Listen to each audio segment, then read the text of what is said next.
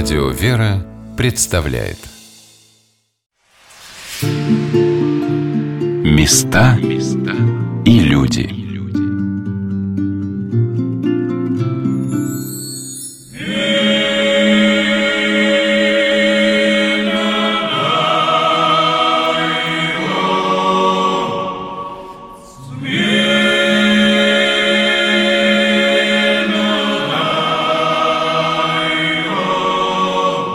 Есть в Москве на Большой Грузинской улице необычайное место. С раннего утра и до позднего вечера здесь всегда людно.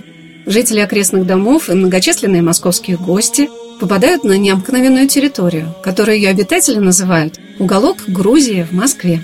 Расположенная за московским зоопарком, живописная Грузинская площадь раскрывает вид на величественный храм, построенный на рубеже XX века в византийском стиле, который в наши дни ожидает восстановления – а вплотную к нему расположен храм более древний, где вас ждет встреча со многим, что вам, наверное, покажется совершенно особенным и неизвестным.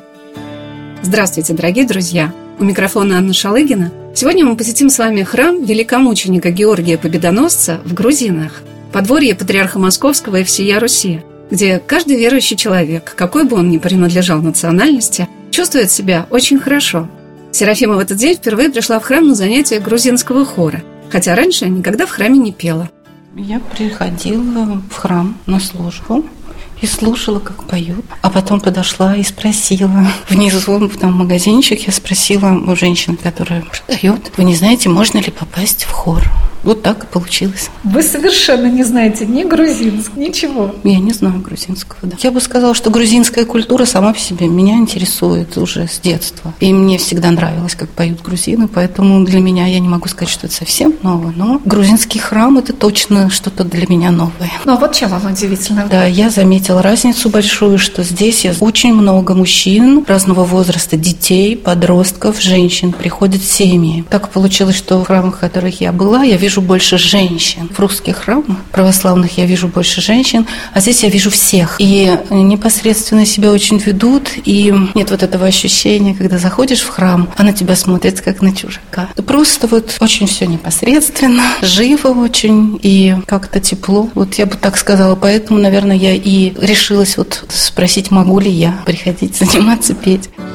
Для меня, как для человека, впервые попавшего в грузинскую церковь, было интересно спросить у Серафима, что привлекло ее прийти в этот храм – я читала, я помню, в детстве, ну, во-первых, мне в 10 лет подарили книгу Нико Пиросмани, моя тетя, и я была знакома со скульптором, который занимался чернолощенной керамикой, и, конечно, я просто сначала прикоснулась к искусству, и впоследствии читала Надар Думбадзе, и помню, что я не могла оторваться, просто не могла оторваться, это очень живо, это очень живой народ. Вот я сейчас слышала про любовь, и я хочу согласиться с тем, что какой-то такой пульс жизни и любви во всем присутствует делает. Вот это меня, наверное, и в первую очередь привлекает.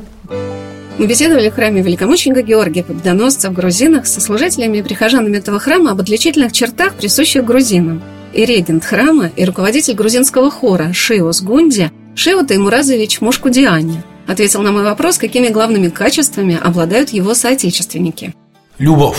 Потому что когда у тебя любовь есть, и у тебя терпение будет там, и гостеприимство будет, и все будет. И я думаю, что у грузинов есть особенно, они могут по-другому любить. И гостя, и Богу. У нас, у народа, у которого в день 100 тысяч мучеников, представляете, там нехватки веры нету и нехватки любви нету. Все равно думаю, что это самое главное. Это черта еще не то слово, достоинство. Для грузинов это любовь ко всем, и к врагу тоже. Первое впечатление от того, чем я столкнулась в храме великомученика Георгия, было совершенно ошеломляющим. Переступив порог храма, я увидела, как на меня ярко и открыто смотрели святые грузинской церкви. Росписи храма выглядели так необычно, не свойственно русским православным храмам, и захватывали все мое внимание. Многих из них я, оказалось, совсем не знала. А известные всем православным людям грузинские святые как будто приглашали поближе узнать о них. Наряду с образами почитаемых повсюду, просветительницы Грузии святой равноапостольной Нины, преподобных Давида Гореджийского и Шею Мгвимского. Со стен взирало большое число мучеников, и из разговора с клириком храма Иреем Мироном Кантеладзе я узнала, что огромное число святых прославили Грузию именно подвигом мученичества. Царь Мириан и царица Нан – это само собой разумеющееся, они считаются равноапостольными. При них Грузия приняла христианство, при них православие стало государственной религией. Считается вот первые такие святые. Но у нас церковь мучеников, поэтому у нас первомученик рожден особенно почитается, который вот именно в эти годы пострадал за Христа, еще когда не было повсеместно принято христианство, и были различные гонения, а как первомученик почитается этот человек. Ну, и потом можно сказать, что Грузия не столько прославилась, хотя есть огромное количество и святителей, и преподобных, да, мы знаем преподобных сирийских отцов, на котором основано все монашество, такое сугубое житие христианина, но в основном, конечно, эта земля, она пропитана мученической кровью, потому как и внутренние враги, которые постоянно искали каких-то вот, свои выгоды, внешние враги, с которыми эти внутренние враги порой заключали всякие союзы, то Грузия очень много претерпела, и мученическая кровь это считается как удобрила и взрастила многие поколения святых на нашей земле. Мы стояли с настоятелем храма великомученика Георгия Победоносца в грузинах протеереем Федором Кречетовым в трапезной части храма, где можно по росписям на стенах подчеркнуть много интересного из истории грузинской православной церкви.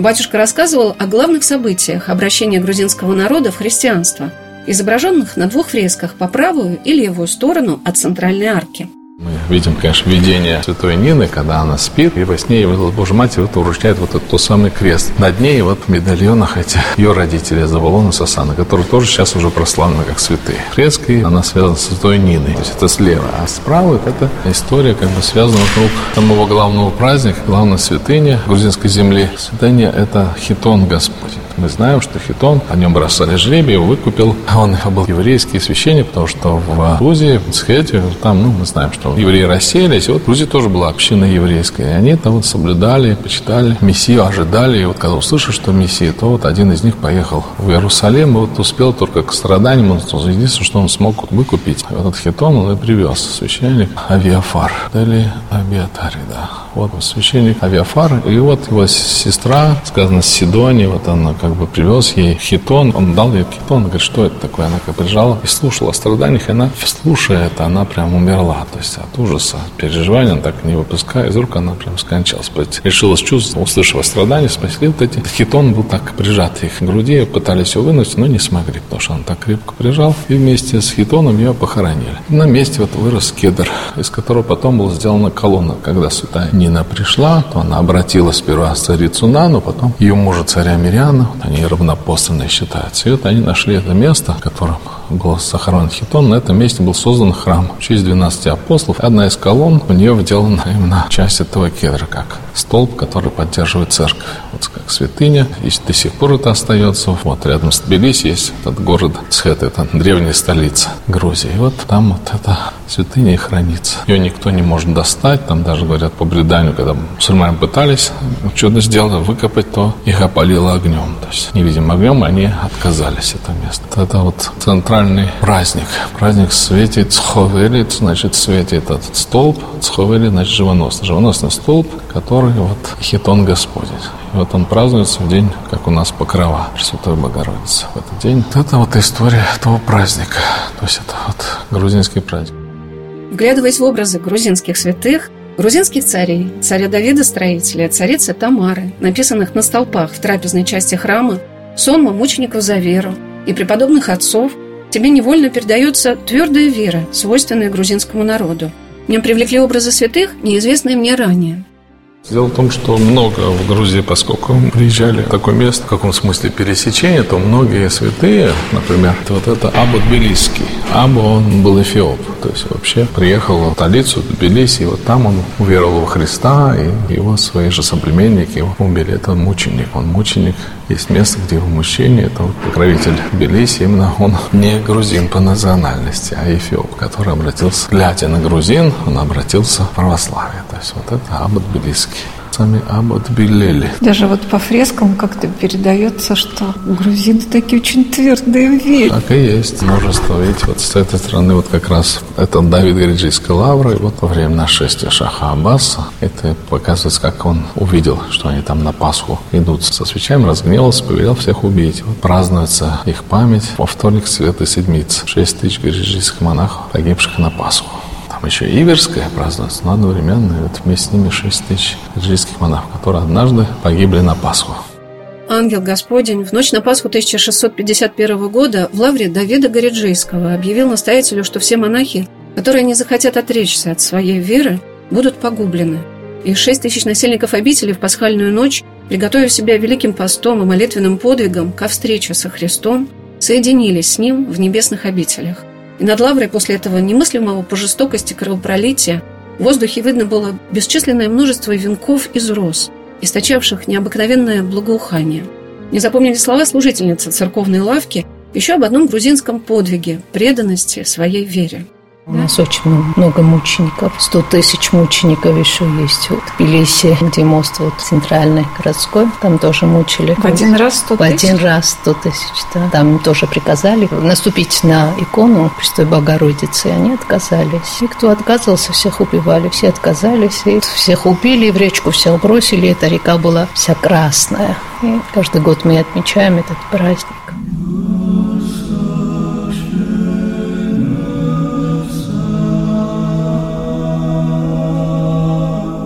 Шива Мушкудиани с огромной любовью к своему народу, беззаветно преданный грузинскому пению, отметил, что верность грузин своей вере являлась оплотом нации на протяжении многих веков – Сначала нужно уважать и знать, и оценить свой народ. Потому что если ты своего не знаешь и не можешь оценить и любить, и не можешь и полюбить и другого. Что я могу сказать? Это маленькая страна много чего прошла десяти веками до нашей до Христова. Потому что у нас такая геополитическая ситуация была. У нас всегда нападали, всегда много врагов был. Один такой самый большой враг и Грузии христианство сказал, что я уже решил верить в Бога, потому что такая страна, как Грузия, без Бога Божьей помощи до сегодняшнего дня не дошел бы, потому что Грузия была это, так сказать, ворота для Европы и для Азии, потому что все первые бои за христианство Грузия принимала всегда на себе. У нас всегда были такие ситуации, что враги думали, что все, уже Грузия не будет, но все равно Пресвятая Богородица всегда хранил нас, и с Божьей помощью все можно делать, только с Божьей помощью.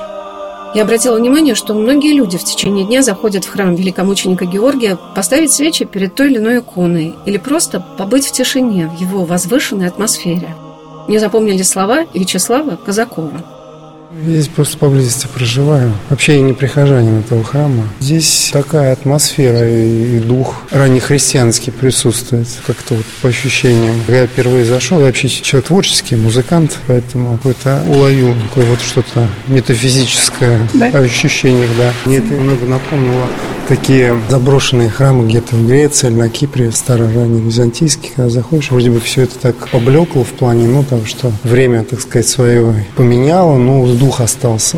Вот такой какой-то вот здесь как-то ощутилось. Ощущение того, что за счет того, что, ну, там, опять, они как-то вот все равно вот эту традицию свою сохранили, она как-то неразрывная у них шла. Мне кажется, у нас все равно вот эта эпоха и лихолетие, скажем так, она заставила, в общем-то, разрыв такой произошел. А здесь какая-то, вот как мне кажется, человек такой творческий, что какая-то неразрывная нить, она все равно такая, несмотря на вот эти все советские, постсоветские периоды, она как продолжалась все равно такой, ну, примером святой недавний Гавриил Гибадзе, да, собственно говоря. Собственно говоря, это было фактически вчера, да, во времени. Рассматривая фрески Георгиевского храма, я думала о том, что если у человека возникает желание поближе познакомиться с грузинской культурой и побольше узнать о грузинском народе, стоит внимательно присмотреться к росписям и иконам, здесь расположенным. Рядом со многими из них на грузинском языке написано «Тропаре святым». Есть здесь и русские святители, московские митрополиты и патриархи, и русские преподобные Сергий Радонежский, Серафим Саровский, Александр Свирский, и сирийские подвижники, которые пришли в Грузию во главе с преподобным Иоанном Задознийским, изложили здесь прочные основания монашеской жизни, которая была так распространена впоследствии в пещерных монастырях Грузии, где создавались целые города в горах. Я спросил настоятеля храма протерея Федора Кречетова об иконописце, который создал эту замечательную по своей силе и содержанию фресковую живопись в Георгиевском храме. Шел этот храм. И тут как раз велись работа штукатуривания. Заканчивалась штукатурка, и потом началась роспись 96 -го года. Ну, она у вас какая-то необычная. Как да, совершенно необычно, но это все сделано заново. Конечно, это не та, это не восстановление, потому что и не сохранилось никаких фотографий росписи, поэтому все сделано заново. То есть она сделана как бы некая... Он пытался, конечно, по-своему смотрел на фресковую роспись русскую тоже. Конечно, больше всего ориентировался на грузинскую, и вот он в неком таком своем своем представлении, сделал эскиз и расписал. Практически полностью на один расписывал, поэтому очень Это долго. кто? Молодой художник Лаша Кинцурашвили. Он закончил Филийскую художественную академию, и вот молодой художник, он расписывал этот храм почти пять лет. В общем. Это вот был его титанический труд, потому что одному человеку расписывать это очень тяжело и долго. Но вот он старался где-то соединять. Мы знаем, в центральной части он сделал надписи на двух языках. С правой части, так скажем, от алтаря справа там сделал святители грузинские и русские. Особенное впечатление в храме великомученика Георгия Победоносца в Грузинах на меня произвели фрески, посвященные небесному покровителю этого храма, святому Георгию. Им уделено большое пространство, они разделены на две части – страдания Георгия Победоносца и его чудеса после его гибели и прославления. В грузинской церкви особенно почитается день колесования святого великомученика Георгия, которое произошло 23 ноября по новому стилю. По-грузински этот праздник называется Георгова. Святой Георгий жил в третьем веке. Его родители были христианами. Отец, Стратилат Геронтий, умер рано. И вместе с матерью Полихронией они вернулись к ней на родину в палестинский город Лот. Юноша, прекрасный и мужественный, после кончины матери поступил на царскую службу и достиг высоких чинов при царе. Но узнав об усилении гонений на христиан, которые при царе Диоклетиане достигли самых немыслимых форм истязаний, исповедовал Христа и был подвергнут страшнейшим пыткам. Одна из них и представляла собой колесование святого Георгия. Вот как описывается это событие в литературе.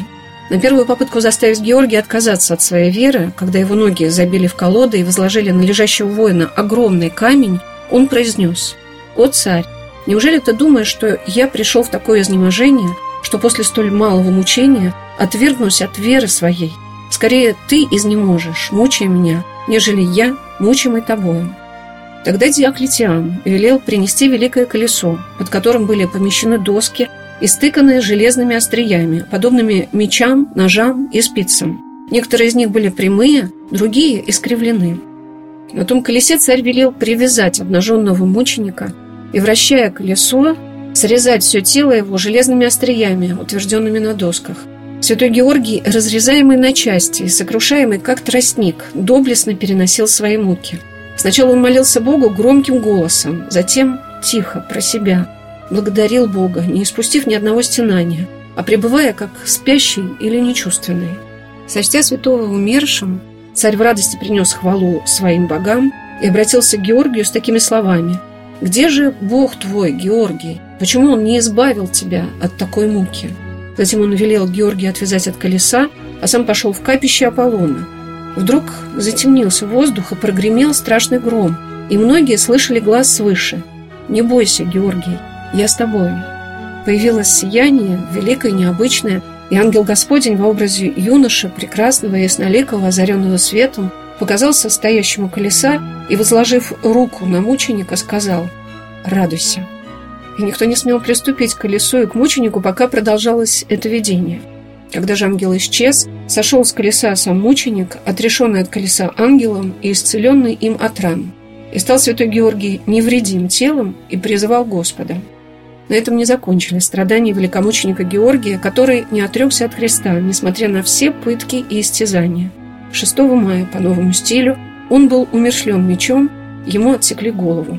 Конечно, мы вот, например, тоже вот, когда упоминаем праздник, то вот на этой фреске страдания Святого Георгия называется колесование. И считается, ну вот, грузинское предание говорит, что самое первое страдание Святого Георгия было на колесе. То есть с этого начались его страдания. А 6 мая, по новому стилю, это вот был день его смерти. То есть он страдал с ноября, то есть начали его в ноябре мучить, а закончили в мае в апреле по старому стилю. То есть ноябрь, декабрь, январь, февраль, март, апрель. То есть пять месяцев он мучился. И вот грузины почитают и начало его страданий. И вообще почитание Святого Георгия принесла святая Нина, потому что она была его родственницей. Она его родственница была, поэтому так распространено почитание Святого Георгия в Грузии. Она сама его почитала, она как мученика, и вот она о нем рассказывала, и все как-то почитающие Святого Нину, почитание передалось вместе с христианством, почитание Святого Георгия в первую очередь. Мы все привыкли видеть великомученика Георгия, изображенного на коне, поражающем змея. Это чудо святого после его кончины можно видеть на многих иконах и фресках повсюду, от образов палеологовского византийского возрождения до современных скульптур. Так воспоминание его страданий за Христа затмил его образ победоносца. Вот что сказал об этом Ирей Мирон Кантеладзе.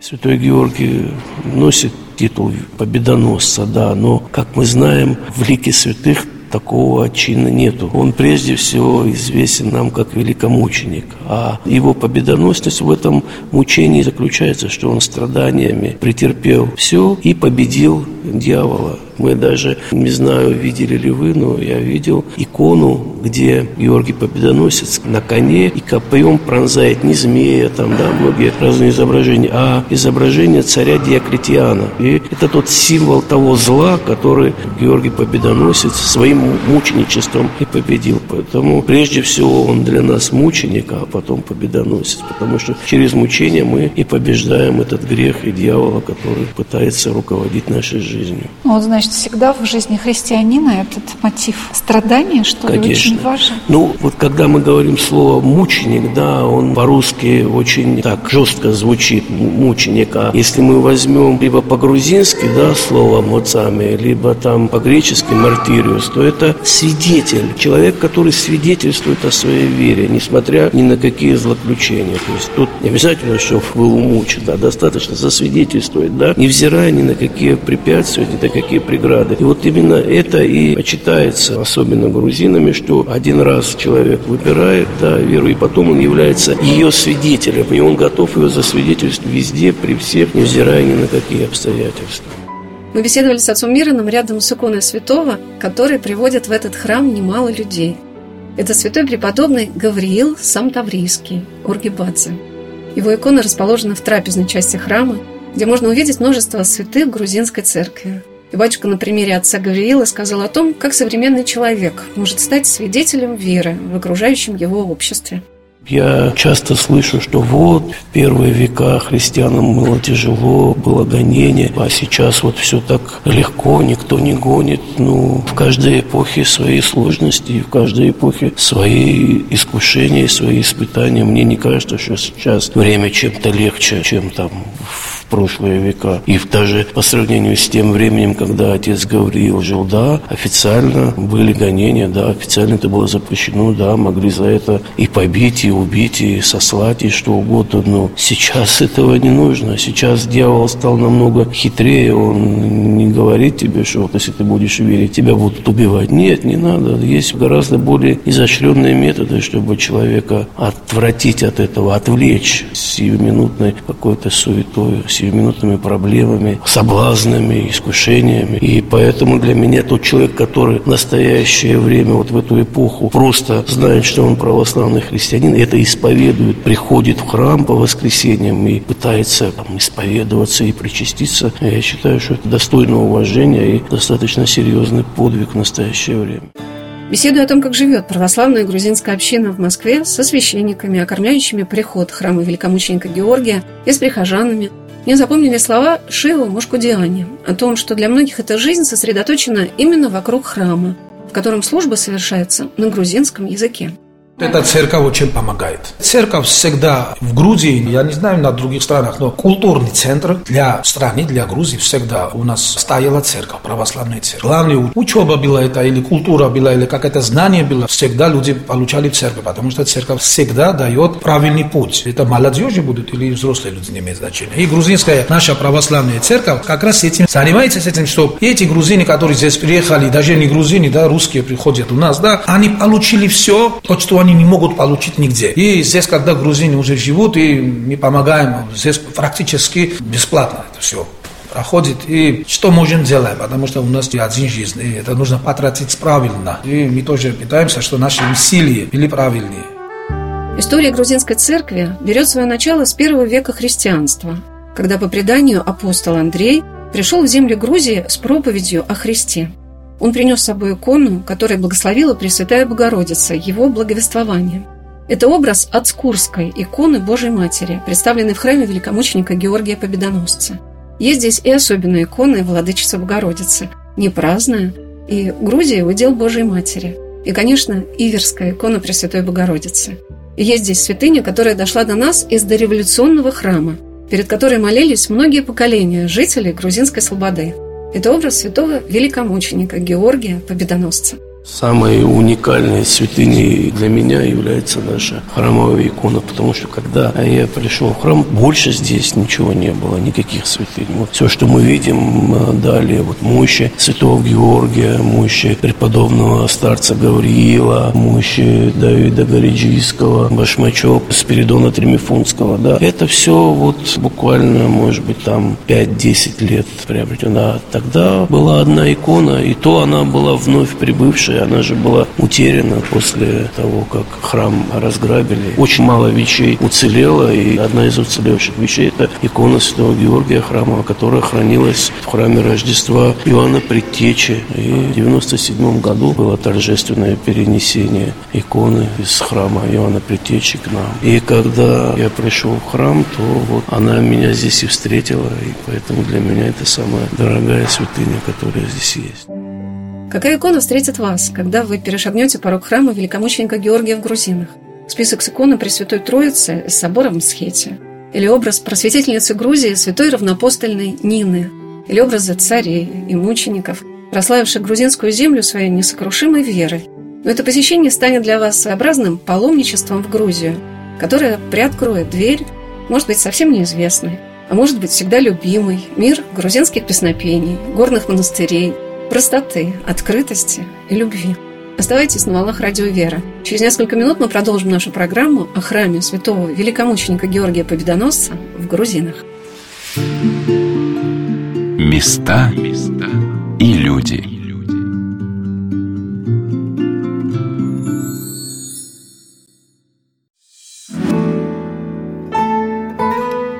Радио «Вера» представляет –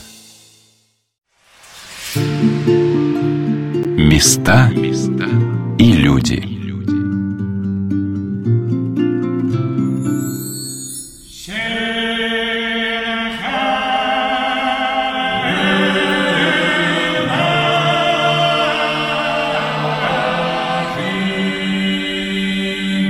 Когда император Петр I отправился в Великое посольство в Европу, он взял с собой своего друга, грузинского царевича, сына царя Арчила II Александра – Прекрасно образованный, тонкий ценитель литературы, он обладал качествами, импонирующими молодому русскому царю, и, укрепляя армию, Петр Великий направил князя Александра в Голландию изучать артиллерийское дело и впоследствии назначил его начальником русской артиллерии, первым генералом фельдцейхмейстером.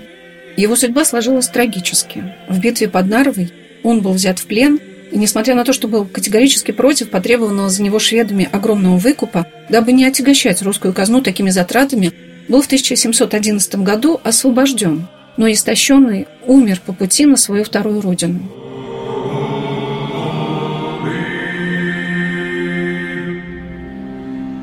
Как проходила жизнь в России для многих известных представителей царского грузинского рода, когда в конце XVII века большинство из них было вынуждено покинуть Грузию и переехать в Москву. Как развивалась эта жизнь на протяжении XVIII и XIX веков – об этом хранит в своей памяти история создания московского храма всех святых на Соколе, который был воздвигнут чанием Дарьи Арчиловны, дочери царя Арчила II, грузинской царевны, и храма святого великомученика Георгия Победоносца в Грузинах. О его создании рассказал настоятель храма протеерей Федор Кречетов – не зря эти улицы назвались грузинские, потому что эти места, вот часть около Пресни, она часто выделялась не только грузинам, но и всем, кто прибывал в Москву, чтобы тут находиться. Место было там, получается, удобно. Мы знаем, что даже что в 17 веке, конечно, уже начали связи уже крепнуть, и тогда вот другом детстве Петра I был тоже грузинский царевич, который даже в плен попал в свое время, и он ему там пожаловал село Всехсвятское. То есть это места, это село Всехсвятское, это вот первое поселение поселение такое грузинское, которое пожаловано было Петром. А потом уже, когда после смерти Петра, в 1730 году где-то вот, сюда уже переселился царь грузинский Вахтан VI своими детьми Бакаром и Георгием. Грузия, мы понимаем, что она испытывала притеснение со стороны Персии и Турции. Двух мест, и поэтому они оттуда пришлось переселиться, потому что иначе ему угрожало просто уничтожение. Именно с этого момента, с поселения тут вот, это начинается вот эта история храма, потому что, получается, они где-то в 29-30 году они поселились, а потом, уже в 1749 он обратился с просьбой, чтобы построить все-таки храм. Они хотели, правда, домовый, чтобы он был, но решением Синода делать быть этому храмом предходским. И поэтому в 1750 где-то в апреле вот грузинский архиепископ Иосиф Самебели, он вот осветил этот храм. Первый храм, естественно, был деревянный. Вообще на этом месте был храм в свое время, храм Иоанна Богослова. И вот он сгорел, место пустовал, как-то никто не строил, а тут как раз, сколько они поселились, то они построили храм с честь Святого Георгия. И вот 1750 года начинается история храма Великомученика Георгия в Грузинах. Через десятки лет деревянный храм грузинов сгорел, и к концу XVIII века, в 1792 году, на средства прихожан, московского купца Васильева и грузинских князей Эристовых и Цициановых на Грузинской площади был воздвигнут в стиле классицизма каменный храм с колокольней. В 1819 году на пожертвованной церкви земле Павел Дмитриевич Цицианов, который был ктитором церкви на протяжении 25 лет, построил рядом с храмом богадельню для престарелых монахинь, здание которой сохранилось, но церкви уже не принадлежит, так же, как и дом Причта.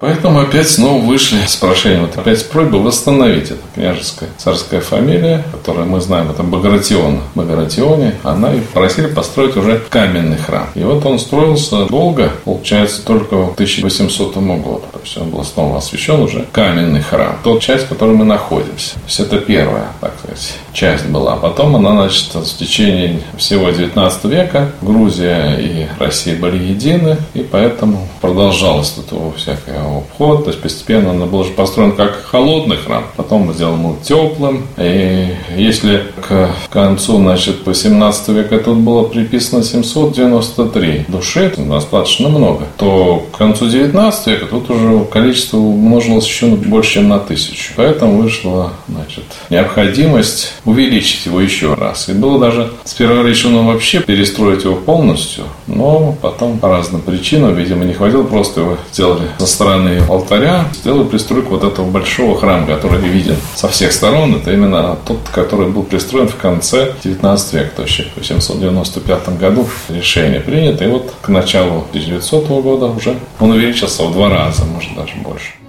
Богатый храм, разграбленный в 1922 году, был закрыт. Из храма конфисковали серебряные сосуды, древние Евангелия, ризы и оклады с икон – о чем в историческом музее от 31 марта 1926 года сохранилась подробная опись. Была в храме Великая святыня грузинской церкви крест святой равноапостольной Нины. Он необычной формы. Две веточки виноградной лозы скреплены волосами святой Нины. По преданию, сама Пресвятая Богородица даровала святой Нине это благословение на просвещение Грузии светом Христовой веры. Правление царя Мириана он вместе со своей супругой, царицей Наной, принял христианство и обратился в Константинополь к равноапостольным царям Константину и Елене, чтобы в Грузию прислали епископов для крещения народа, которое состоялось в Мскете у слияния рек Арагви и Куры в 326 году. Крест Святой Нины – это крест по преданию, который Святой Нине вручила сама Пресвятая Богородица. То есть во сне она ей вручила этот крест, она проснулась, увидела, как на земле этот крест лежит, как он представляет собой две, так сказать, части виноградной лозы. То есть, ну, такие большие древки. Она их перевязала своими волосами и с этим крестом пришла на проповедь христианства. Значит, и есть вот самое главное святыня, которая в грузинской церкви. Вообще, например, в грузинской церкви не принято мощи доставать открывать, если могила. Все мощи пребывают под спудом, как похоронен, так и нет, могилы не открывают. То есть самый первый, вот, например, там было вот тоже за большой отрезок времени вот вынуты были только мощи преподобного Гавриила, вот этого нового прославленного исповедника Юродива Ургебадзе Сантаврийского. Это вот было впервые за много столетий даже вынутая могила открыта и обретены мощи. А так вот нет мощи. Но другие святыни, понятное дело, что могли быть подвергнуты, когда мусульмане захватывали, они это как ценность могли взять. Мы знаем, что вот Ириза там, Спасителя, Божья Матери, такие вот всякие вещи, это они захватывали. Поэтому было решено, что вот крест Святой Нины увезти в Россию. И вот он был здесь, в храме, он сейчас, например, находится в Сионском соборе. То есть он и до этого находился там, и потом опять был возвращен на это место в 19 веке. Он был возвращен. Но вот какое-то время он находился в нашем храме, и потом отсюда был перенесен в Нижегородскую губернию, там хранился. История грузинской церкви полна драматических событий, связанных с защитой христианства во время нашествия многочисленных восточных народов. Но в веке XX эта земля стала прибежищем для тех, кто в России испытывал большие притеснения от советской власти. Так в храме святого благоверного великого князя Александра Невского в Тбилиси служил святой митрополит, вошедший в сум святых преподобных отцов Глинской пустыни, преподобный Серафим Мажуга – Схимитрополит Тетриц Коройский. Воспоминания о владыке раскрывают его образ подвижника, истинного монаха, служившего престолу Божия в искренности, простоте и самоотдаче. До последних дней он совершал богослужение, был духоносным отцом многим священникам. Своей скромностью и горячей молитвой снискал огромное уважение среди грузинской паствы. Уроженец Черниговской губернии и насельник Глинской пустыни, он принял под свой покров в Тбилиси многих подвижников, прибывших из России. Среди них святой преподобный гленский старец Андроник Лукаш и святой преподобный Серафим Романцов, окормлявший монахов, подвязавшихся в горных монастырях в Абхазии, и схиархимандрит Виталий Сидоренко. Как переплетены судьбы многих людей под покровом православной церкви, каким бы они ни принадлежали национальностям. Об этом мы говорили с клириком храма великомученика Георгия Мироном Кантеладзе, и я спросила батюшку, что объединяет людей в храме.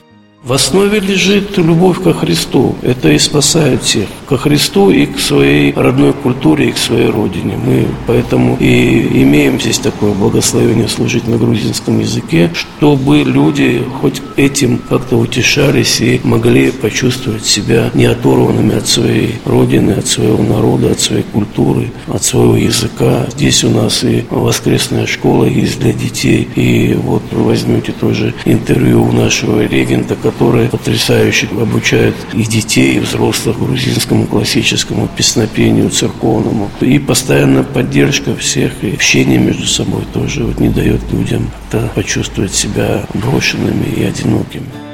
Мне посчастливилось познакомиться с руководителем церковного пения храма великомученика Георгия Шио Мушкудиани, регентом церковного хора, создателем грузинского хора Шиос Гунди.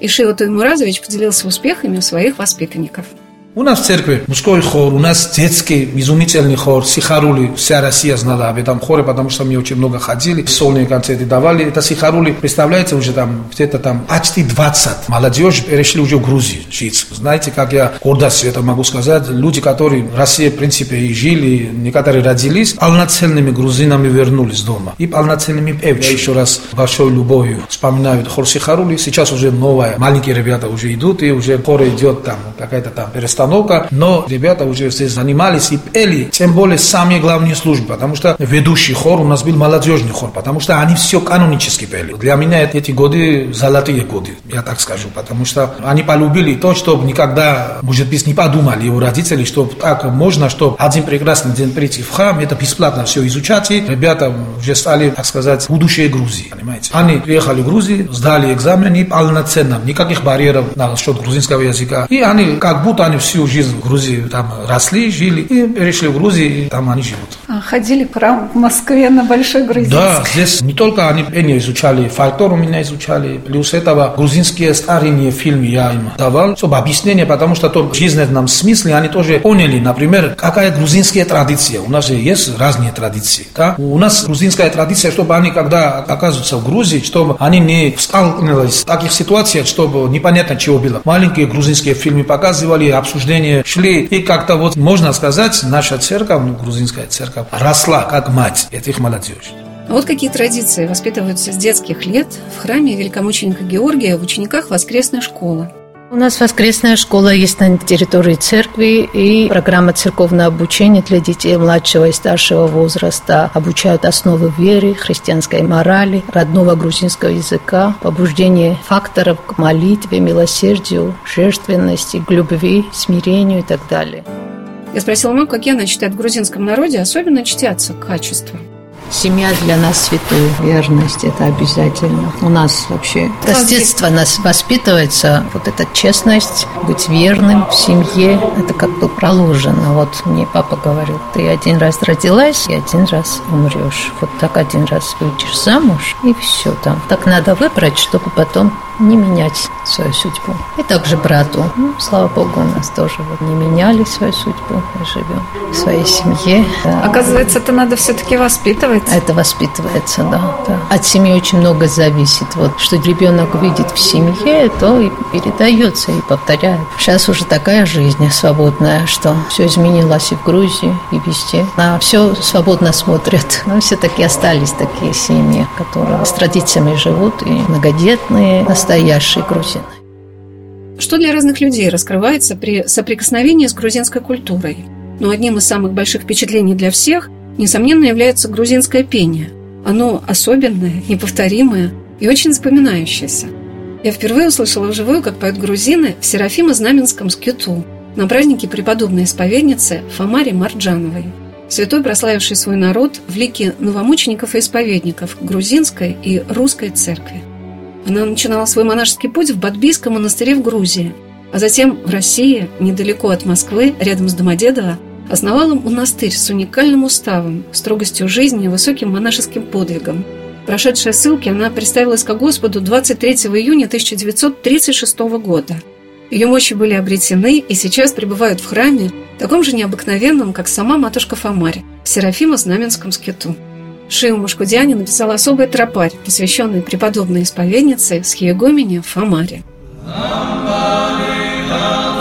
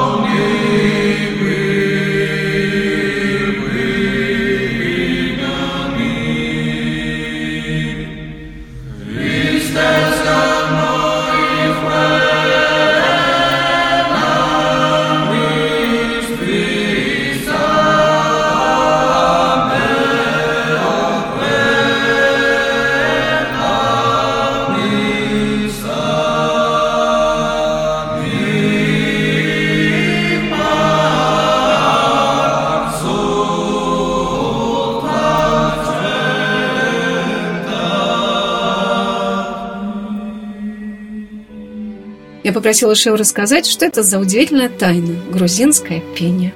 Тайна это не, не только для вас. Для всех тайна не потому, что там нету достигаемости или чего-то. Нет, есть, но просто очень трудно. Например, у нас очень много у нас напевов, древних напевов. У нас есть самое главное. У нас песнопение это считается каноническим. Те песнопения, которые уже закононировали, это очень раньше было. Ими это не, не меняем. Потому что там такие трудные полифонии, это уже давно это сделали, и лучше этого невозможно сделать. И там все определено, и что у человека была особенная настрой молитвы, все такое. И у нас есть много напевов. Геладский напев, например, Карткахетинский напев, Курильский напев, есть сванские напевы. И эти напевы разнообразные. Но по стиле полифония такая, что на три голоса можно такие аккорды сделать, как будто там поет там 8-10 человек. Потому и сказать, что как нематериальное наследие мира, так сказали, потому что эти песнопения у нас написали в то время, когда и люди не знали, что такое православие. Потому что в основном раньше у нас это все записывали в немах, но потом, когда перенесли на нотах, у нас есть все возможно возможность, чтобы с нотами все увидеть и максимально правильно петь. У нас в основном, как и у вас, это канон в православии, восьмиголосие, и на 8 голосов все идет, как у вас, но у нас в основном грузинские песнопения намного и длиннее, понимаете? Я не скажу длиннее, я скажу другие намного короткие. Там не длиннее, там как нужно, потому что и служба, когда идет, вы знаете, в православном мире раньше так сокращенно не шли службы. Сейчас, например, Иоанна Златоуста и Василий Великого идет, да, раньше до 10 века, например, была служба Якова, апостола. У нас в Грузии так служили. Потом сократились, сократились, но сейчас, ну, потому что, наверное, мир изменился как-то. Но особенно сегодняшняя литургия, когда идет, в Грузинах это тропари, это, или это, что, кандаки будут, или какие-то там песнопения, Святое Божие у нас на восьмиголосии есть, собственное, мы других не берем и не переделаем никогда, потому что это нарушение. Зачем еще, еще что-то переделать, как, тем более у нас так много, что мы сами не успеваем изучить свое. И восьмиголосие идет, мы не торопимся, Потому что служба это, это самая высшая степень жизни. Когда ты на службе находишься, представляешь, где отсюда нужно вообще торопиться, я не знаю. Один святой человек сказал, большой святой человек, что если все богатства мира соединить, все, что существует, и на вторую сторону мы поставим литургию, литургия намного большой, чем все остальное богатство мира. Это сказал русский святой священноученик Серафим Заездинский. Тем более. И куда нужно торопиться, когда на службе находишься, это, можно сказать, рай на земле. Как передается нам благодаря другим людям, их словам, их поступкам, их отношению к жизни, их отношению к Богу. Мы все друг у друга учимся, и однажды услышанное вдруг затронет твое сердце и может многое изменить в твоей судьбе. Так происходило после общения с человеком, которого сейчас знают во всем православном мире. Этот человек – грузинский святой, преподобный Гавриил Ургибадзе. И в России уже нет, наверное, ни одного православного храма, где бы вы не встретили его икону или книжку о его жизни и о чудесах. Я спрашивала всех, с кем общалась, об этом замечательном человеке, который отошел к Господу 2 ноября 1995 года.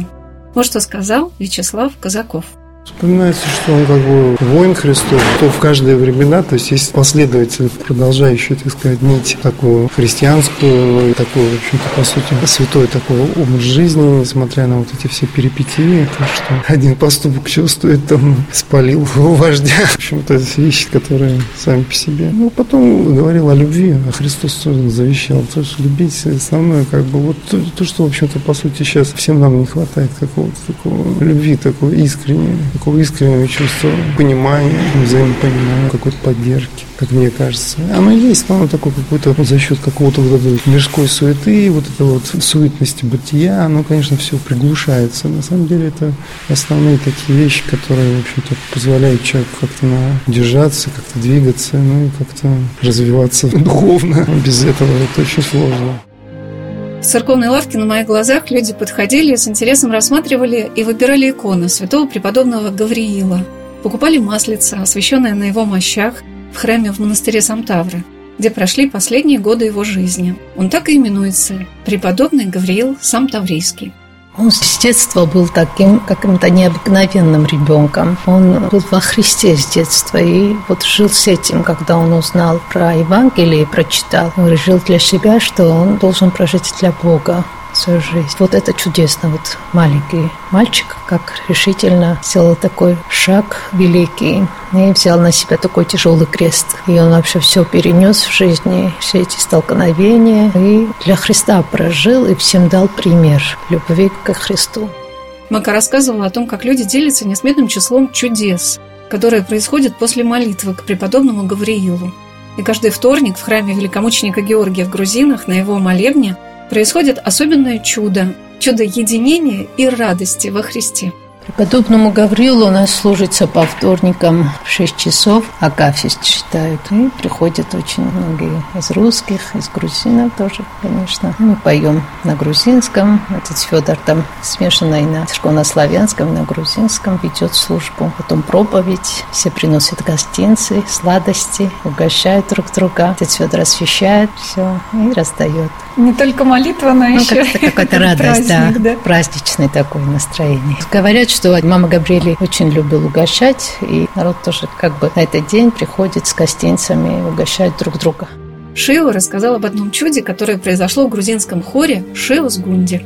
Я очень был рад, тем более я очень удивился в России, когда я здесь переехал. Здесь э, очень чтят, много книг вышли и очень ценят. У нас, например, молебен Святого Юродива Гавриила проходит по вторникам 6 часов всегда в церкви. И, можно сказать, очень много русских там ходит. Даже, можно сказать, больше, чем грузин иногда. Ходят русские. И, конечно, это неприятно, очень приятно. И такое предчувствие, так что, когда два это православных народа вместе молятся и очень часто встречаемся, это очень хорошо и так. Это заслуга, конечно, святого Гавриила. Я могу один еще такой деталь сказать. Это нигде не написано вообще. А у меня в русском хоре ходила одна девочка, Настя. И замужем она была, и 4 года, я не знаю точно, может быть 5 года, но ребенка не было. И как раз занятие русского хора в это время после молебна проходил. И я Насте сказал, Настя, ты ходи, потому что многие молятся отцу Гавриилу, у кого дети нету, я говорю. Да, она ходила, я смотрел, ну, она там помазала все, все такое, до конца ходила. И однажды, когда закончился молебен, я поднимаюсь на втором этаже, там занимались русским хором, и говорю, вот хорошо, что ты ходишь, потому что твои молитвы всегда Бог услышит. И отец Гаврилу, она у меня улыбается, смотрит. Он что-то достает из сумки и дает там какая-то там листочку Адехо. У него уже мальчик, первый у него мальчик был, Габриэл назвали. Ну, это было где-то там пять лет назад. И в честь Габриэла, ну, эта девочка Настя сейчас у нас еще второй ребенок маленький, физически не ходит у нас, но очень активно с нашим хором. И всегда говорит, что мне отец Гавриил подарил ребенка, и сейчас Гавриила уже 4 года, наверное. Мама Габриэля. Так нежно называют старца Гавриила многие, кому он становится очень дорог. Но его образы удивительной доброты и нежности к каждому человеку, присущие необычайное для юродивого мужество и твердость. Просто скрывал он эти свои великие качества за своим странным поведением.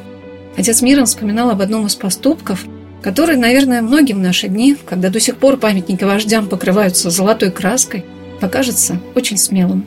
Можно я очень кратко скажу? Мне достаточно того, что человек поджег огромный плакат Ленина. Для меня это признак огромного сердца и героизма. Человек не боялся того, что, ну, это может быть последний день его, в его жизни. И то, что он считал, во что он верил, он это вот так и воплотил. Мне кажется, что в нем самое важное и то, что привлекает меня, и то, что привлекает людей, это искренность и прямота человека. Потому что это довольно-таки редкое качество сейчас. Сейчас все время люди пытаются как-то вот так сказать, чтобы и не обидеть, и непонятно было, но и в то же время и свою точку зрения высказать. А человек говорил прямо то, что нужно, никого не стесняясь, ни власти, ни каких-то семейных обязательств, ни каких-то там дружеских. Все у него было ради любви ко Христу и ради того, чтобы спасти свой народ и своих близких вот от, от того ужасного времени и от того ужасного неверия, которое его окружало в то время. Я с огромным интересом читала книгу воспоминаний о старце, преподобном Гаврииле Самотаврийском, который был прославлен через 17 лет после своего представления. Потому что у простых людей, иерархов грузинской церкви не было никакого сомнения, что это был святой человек. И удивительно, что когда ты слушаешь или читаешь, или просто смотришь на фотографию старца Гавриила, его невидимая сила любви, как будто переливается к тебе в душу из его бездонного сердца. Вот что сказал о батюшке Гаврииле настоятель храма великомученика Георгия Победоносца в Грузинах, протерей Федор Кречетов.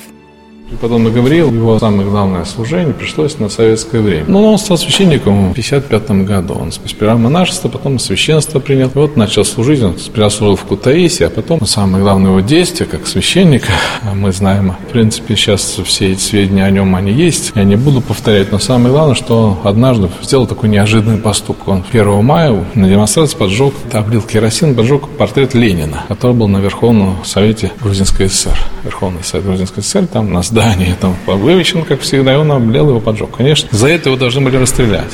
Но чудесным образом его сохранили, объявили сумасшедшим. И вот он понял это, что он, хотя он и до этого делал какие-то немножко странные поступки, но тут он понял, что он может быть христианин только как сумасшедший. И он начал вот так вот и жить. Ну, ему, правда, его по-всякому гнали, ему как сумасшедшим запретили там служить, причащаться. Это по канону не разрешено, то есть человек сумасшедший. Они потребовали запретить. По вашим правилам наш запрещено. Ему пришлось подчиниться. Но как-то тайно есть даже некие такие сведения о том, что он ходил прямо на территорию России, там где-то причащался. То есть в самой Грузии он нигде не причащался, чтобы никого не подставлять. Ему, конечно, было очень тяжело, но он все равно не унывал. И дальше он потом в конце жизни он стал полностью бесстрашен. То есть он ничего не боялся. Что ему за это будет? Никогда, если он делал всегда только так, как нужно. То есть он был действительно свободным человеком христианином, таким примером. Скрывая, причем все свои такие дары, прозорливости, исцеления, все, что было, под виды юродства, действуя иногда совершенно неожиданно для людей, которые его даже не знали, мог и им помочь, и молитвой, и чем-то еще. То есть все это, конечно, тем, кто он начал понимать, он тех он заставлял делать какие-то трудные вещи, там, заставлял их вместе с собой просить милостыню, что тоже, конечно, было. Ну, трудно же человеку попросить милость как-то, типа, спрашивать, хотя даже для гордости нашей тяжело, а он как нет, давай проси, и как бы показывает, что все мы живем милостынь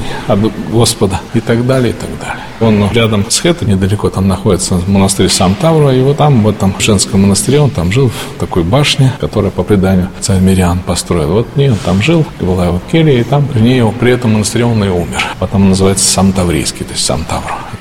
За что его так любят грузины? За то, что вот он сам был как любовь, хотя он поступал неожиданно, и иногда кого-то мог даже обличить, с кем-то, да, но всегда это та любовь, которая излучала на ту помощь, которую он готов был всегда оказать, как он бы делал таким выражением грузинского и любви, гостеприимства, готовности к помощи, поддержке. Вот это все, вот, думаю, самым ярким. Поэтому это же привлекает и в России как-то для нас тоже важен именно такой пример святого, который Еродио нам как-то и близко это, и как-то вот тот человек, который выбивается, который всегда к тебе готов помочь, нам это очень тоже близко и как-то располагает для нас. И потом ну, человек, который в советское время никого не боясь, исповедовал Христа. То есть это нам напоминает и как-то близко для всех нас. В этот день я услышала много прекрасных слов о том, чем привлекает грузинская церковь, грузинские святые, множество людей. Мне хотелось бы еще вспомнить о преподобных отцах, таких как преподобный Давид Гриджийский, Ишео Мугвимский – Антоний Марткопский, их духовный отец преподобный Иоанн Зедазнийский со своими учениками, которые заложили на этой земле такие крепкие основы монашества, что никакие гонения ни в древние века, ни в 20 веке не пугали тех, кто посвятил свою жизнь Христу Спасителю. И вспомнить о той хрупкой девушке, которая, поселившись в саду, в палатке и в жару, и в стужу, стояла на молитве, воздевая руки за чужой народ – чтобы он просветился светом Христовой веры.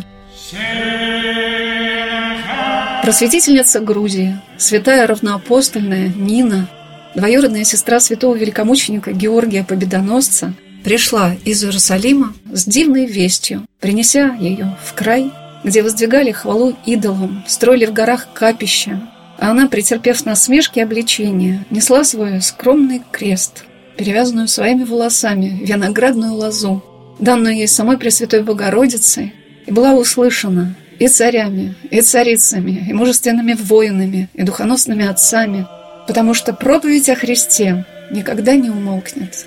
Родившись сердце, наполненном любовью, она будет биться пульсом жизни на всех языках.